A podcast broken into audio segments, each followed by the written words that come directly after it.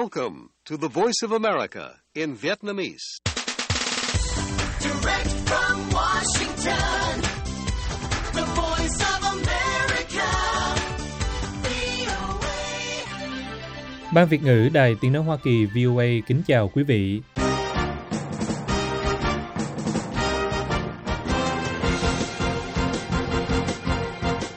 Chúng tôi xin mở đầu chương trình thời sự quốc tế sáng thứ Năm ngày 19 tháng 1 năm 2023 ở Việt Nam với phần lực thuật các tin đáng chú ý. Tổng thư ký NATO kêu gọi tăng cường đáng kể vũ khí cung cấp cho Ukraine. Uh,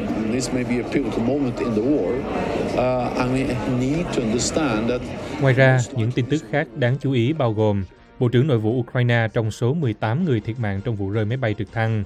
Ngoại trưởng Nga ca ngợi quan hệ Moscow-Bắc Kinh. Bộ trưởng Tài chính Mỹ nói Mỹ-Trung Quốc phải liên lạc về các vấn đề kinh tế, hợp tác để tránh xung đột.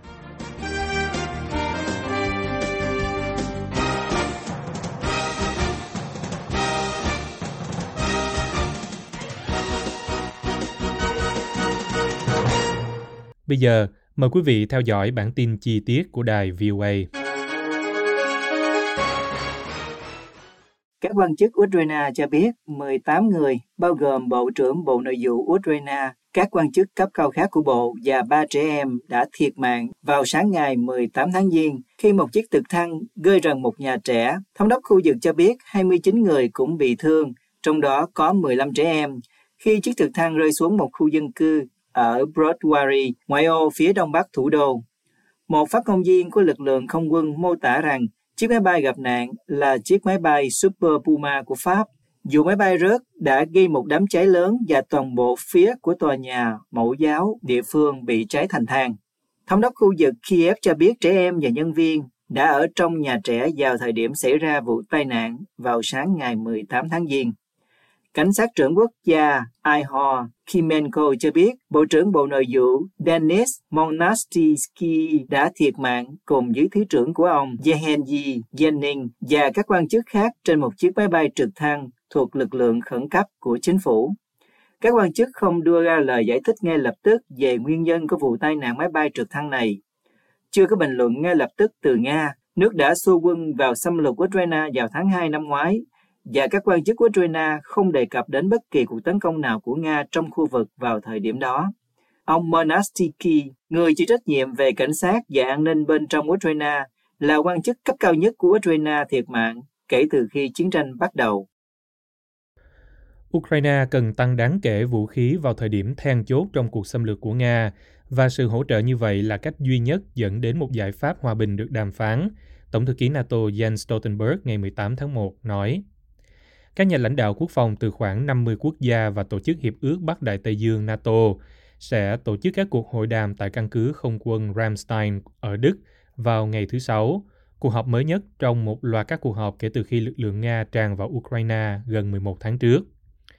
Trả lời phỏng vấn của Reuters bên lề diễn đàn kinh tế thế giới ở Davos, Thụy Sĩ, ông Stoltenberg nói, this may be a pivotal moment in the war, uh, and we need to understand that đây là thời điểm then chốt của cuộc chiến và cần phải tăng cường hỗ trợ đáng kể cho Ukraine. Nếu chúng ta muốn có một giải pháp hòa bình được đàm phán vào ngày mai, chúng ta cần cung cấp thêm vũ khí ngày hôm nay. Trọng tâm của cuộc họp ở Ramstein dự kiến không phải là những gì Mỹ sẽ cung cấp, mà là liệu Đức có dỡ bỏ sự phản đối việc gửi xe tăng chiến đấu Leopard tới Ukraine, hay ít nhất là chấp thuận việc chuyển giao chúng từ các nước đồng minh hay không. Ông Stoltenberg vẫn thận trọng về chủ đề này, nói rằng các cuộc tham vấn vẫn đang tiếp tục, mặc dù ông hoan nghênh quyết định của Anh điều động xe tăng Challenger tới Kyiv.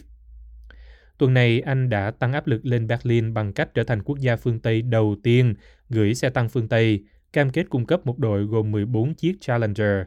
Nhưng Leopard được coi là lựa chọn tốt nhất để cung cấp cho Ukraine một lực lượng xe tăng quy mô lớn. Kyiv cho biết họ hy vọng các loại vũ khí mới của phương Tây sẽ mang lại cho họ đà tiến quân sự mới trong năm nay, đặc biệt là xe tăng hạng nặng sẽ giúp quân đội của họ cơ động hơn và được bảo vệ để vượt qua các phòng tuyến của Nga ở phía đông và phía nam của đất nước. Ngoài xe tăng, ông Stoltenberg nói Ukraine cần thêm các hệ thống phòng không và áo giáp, cũng như đạn dược, phụ tùng thay thế và khả năng bảo trì để bảo đảm rằng các vũ khí hiện có của họ tiếp tục hoạt động. Ông nói tình hình dọc các chiến tuyến đã ổn định trong những tuần qua, nhưng cuộc giao tranh ác liệt kéo dài ở thành phố Bakhmut phía đông cho thấy tầm quan trọng của việc cung cấp thêm vũ khí để hỗ trợ Ukraine. Nga đã tập trung vào Bakhmut trong những tuần gần đây. Tuần trước tuyên bố đã chiếm thị trấn khai thác mỏ Soledar ở vùng ngoại ô phía bắc của thành phố. Tổng thống Nga Vladimir Putin không có dấu hiệu chuẩn bị cho hòa bình và do đó ông ấy phải nhận ra rằng mình không thể chiến thắng trên chiến trường, ông Stoltenberg nói thêm.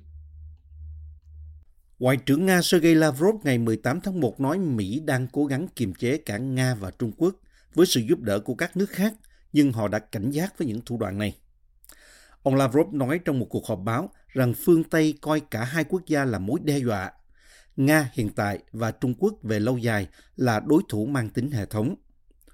Ông nói rằng Washington không đủ sức mạnh để kiểm soát cả hai quốc gia cùng một lúc, nên đang huy động châu Âu, Nhật Bản và các nước khác tham gia. Đồng thời, ông nói phương Tây đang cố gắng chia rẽ Nga và Trung Quốc.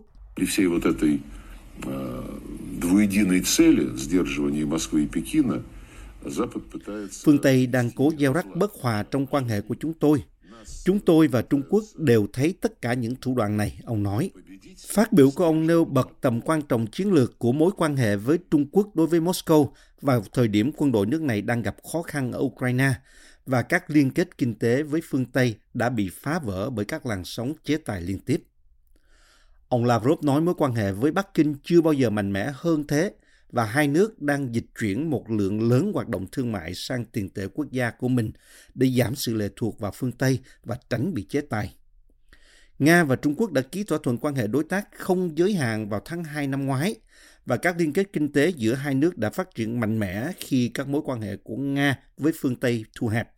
Tuy nhiên, Tổng thống Nga Vladimir Putin đã công khai thừa nhận rằng Chủ tịch Trung Quốc Tập Cận Bình có lo ngại về các hành động của Nga ở Ukraine.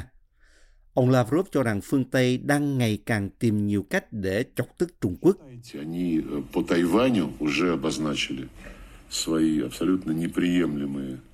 Họ đã vạch rõ lập trường của mình đối với Đài Loan, điều hoàn toàn không thể chấp nhận được đối với Trung Quốc và luật pháp quốc tế. Họ đang tìm kiếm ngày càng nhiều cơ hội để chọc tức Trung Quốc ở Tây Tạng, Tân Cương và Hồng Kông, ông nói. Vì vậy, Trung Quốc nhận thức rõ rằng việc ở lại trong hệ thống phương Tây và hoàn toàn lệ thuộc vào phương Tây sẽ tiềm ẩn những rủi ro rất nghiêm trọng đối với lợi ích quốc gia cơ bản của sự phát triển của Trung Quốc.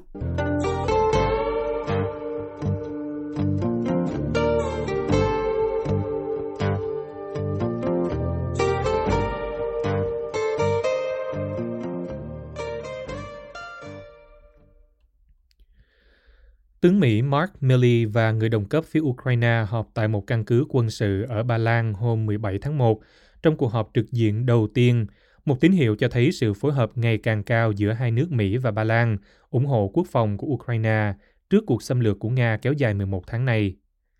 Tướng Milley, Chủ tịch Hội đồng Tham mưu trưởng Liên quân Mỹ và tướng Valery Zaluzhny của Ukraine thảo luận trong hai giờ đồng hồ tại một địa điểm không được tiết lộ gần biên giới Ba Lan-Ukraine.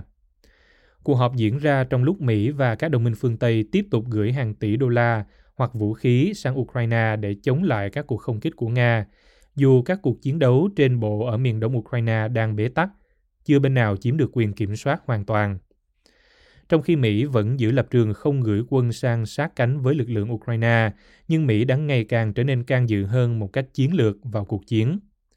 Một phát ngôn viên cho tướng Milley, ông Dave Butler, cho biết Cuộc họp tạo điều kiện để ông Milley truyền đạt những quan tâm và thông tin của ông Zaluzhny tới các lãnh đạo quân sự khác tại cuộc họp NATO trong tuần này. Tướng Milley và những người đồng cấp trong Liên minh NATO sẽ họp tại Bruxelles vào ngày thứ Tư và thứ Năm. Sau đó, nhóm liên lạc Ukraine sẽ họp tại căn cứ không quân Ramstein ở Đức. Nhóm này bao gồm khoảng 50 quan chức quốc phòng hàng đầu, trong đó có Bộ trưởng Quốc phòng Mỹ Lloyd Austin, người đang điều phối các đóng góp quân sự cho Ukraine. Bộ trưởng Tài chính Hoa Kỳ Janet Yellen và Phó Thủ tướng Trung Quốc Lưu Hạc vừa gặp nhau tại Zurich, Thụy Sĩ hôm 18 tháng Giêng. Hai bên nói sẽ đàm phán thẳng thắn, nhưng cam kết giải quyết những khác biệt và tìm cách cùng nhau giải quyết những thách thức toàn cầu, theo hãng tin Reuters. Bà Yellen nói với ông Lưu rằng bà dự định giải quyết các mối vấn đề đáng lo ngại trong cuộc gặp trực tiếp đầu tiên của họ nhưng nói rằng cả hai nước cần quản lý sự khác biệt của chúng ta và ngăn chặn sự cạnh tranh trở thành bất cứ điều gì gần như xung đột. Bà Yellen nói khi bắt đầu cuộc họp dự kiến kéo dài hơn 2 giờ, mặc dù chúng tôi có những điểm bất đồng và chúng tôi sẽ trực tiếp trao đổi những vấn đề này, nhưng chúng tôi không nên cho phép những hiểu lầm, đặc biệt là những hiểu lầm xuất phát từ việc thiếu thông tin liên lạc, làm xấu đi mối quan hệ kinh tế tài chính song phương của chúng tôi một cách không cần thiết. Ông Lu cho biết cả hai nước cần giao tiếp nghiêm túc và phối hợp về các vấn đề bao gồm biến đổi khí hậu, kinh tế và rằng ông đã sẵn sàng cho một cuộc trao đổi chuyên sâu. Chúng tôi tin rằng chúng ta phải luôn ghi nhớ mục tiêu tổng thể lớn hơn, cố gắng giải quyết sự khác biệt một cách thích hợp và tìm kiếm điểm chung. Ông Lu nói qua một người thông dịch. Bằng cách này, hy vọng chúng ta có thể làm việc cùng nhau để duy trì sự ổn định tổng thể của mối quan hệ Trung Quốc-Hoa Kỳ. Bà Giao Lanh, cựu chủ tịch Cục Dự trữ Liên bang cho biết, bà hy vọng sẽ đi sâu về các vấn đề cùng quan tâm, bao gồm hợp tác kinh tế vĩ mô và tài chính khí hậu. Một quan chức Trung Quốc cho biết họ cũng sẽ đề cập đến khả năng xảy ra suy thoái kinh tế thế giới. Các quan chức Bộ Tài chính cho biết cuộc thảo luận này sẽ tập trung vào nền kinh tế toàn cầu, các vấn đề nợ công và biến đổi khí hậu. Tổng thống Hoa Kỳ Joe Biden và Chủ tịch Trung Quốc Tập Cận Bình cam kết tăng cường liên lạc khi họ gặp nhau tại Indonesia vào tháng 11. Ông Lu, một người thân tín của ông Tập, hôm 17 tháng Giêng, kêu gọi các nhà lãnh đạo toàn cầu tập trung tại Davos tham gia diễn đàn kinh tế thế giới, hãy từ bỏ cái gọi là tâm lý chiến tranh lạnh và mở rộng hợp tác quốc tế về các vấn đề như biến đổi khí hậu. Bà Yellen và các quan chức hàng đầu khác của Hoa Kỳ nói rằng nền kinh tế Hoa Kỳ có thể vượt qua suy thoái kinh tế vào năm 2023, nhưng thừa nhận rằng có khả năng tăng trưởng chậm hơn. Tăng trưởng kinh tế của Trung Quốc có vẻ sẽ phục hồi từ giữa năm 2023 sau khi các biện pháp kiềm chế COVID-19 mới được nới lỏng. Nền kinh tế lớn thứ hai thế giới này đã giảm xuống một trong những mức tồi tệ nhất trong gần nửa thế kỷ. IMF cảnh báo việc chống lại tách nền kinh tế toàn cầu thành hai khối cạnh tranh nhau, nói rằng điều đó có thể làm suy giảm lượng kinh tế toàn cầu tới 7% và thậm chí nhiều hơn ở những quốc gia dễ bị tổn thương. Cuộc gặp của bà Yellen với ông Lu diễn ra trước chuyến thăm của bà Yellen tới ba nước châu Phi, nơi bà sẽ thúc đẩy mở rộng quan hệ thương mại và kinh doanh của Hoa Kỳ tới lục địa mà Trung Quốc đã thống trị từ lâu. Bà Yellen cũng được cho là sẽ lặp lại những lời chỉ trích đối với Bắc Kinh, hiện là chủ nợ lớn nhất thế giới vì đã không hành động nhanh hơn để giảm nợ, cũng như việc sử dụng lao động cưỡng bức ở khu vực Tân Cương của Trung Quốc và các hoạt động kinh tế phi thị trường.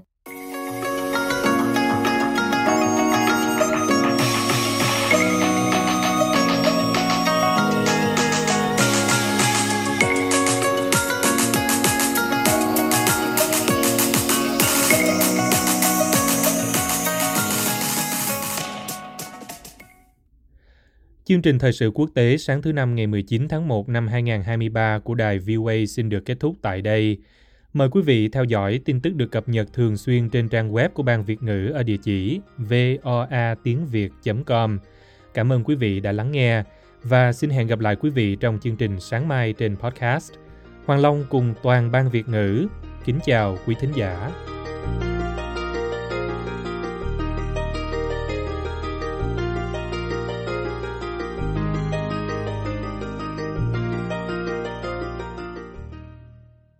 This program has come to you from the Voice of America, Washington.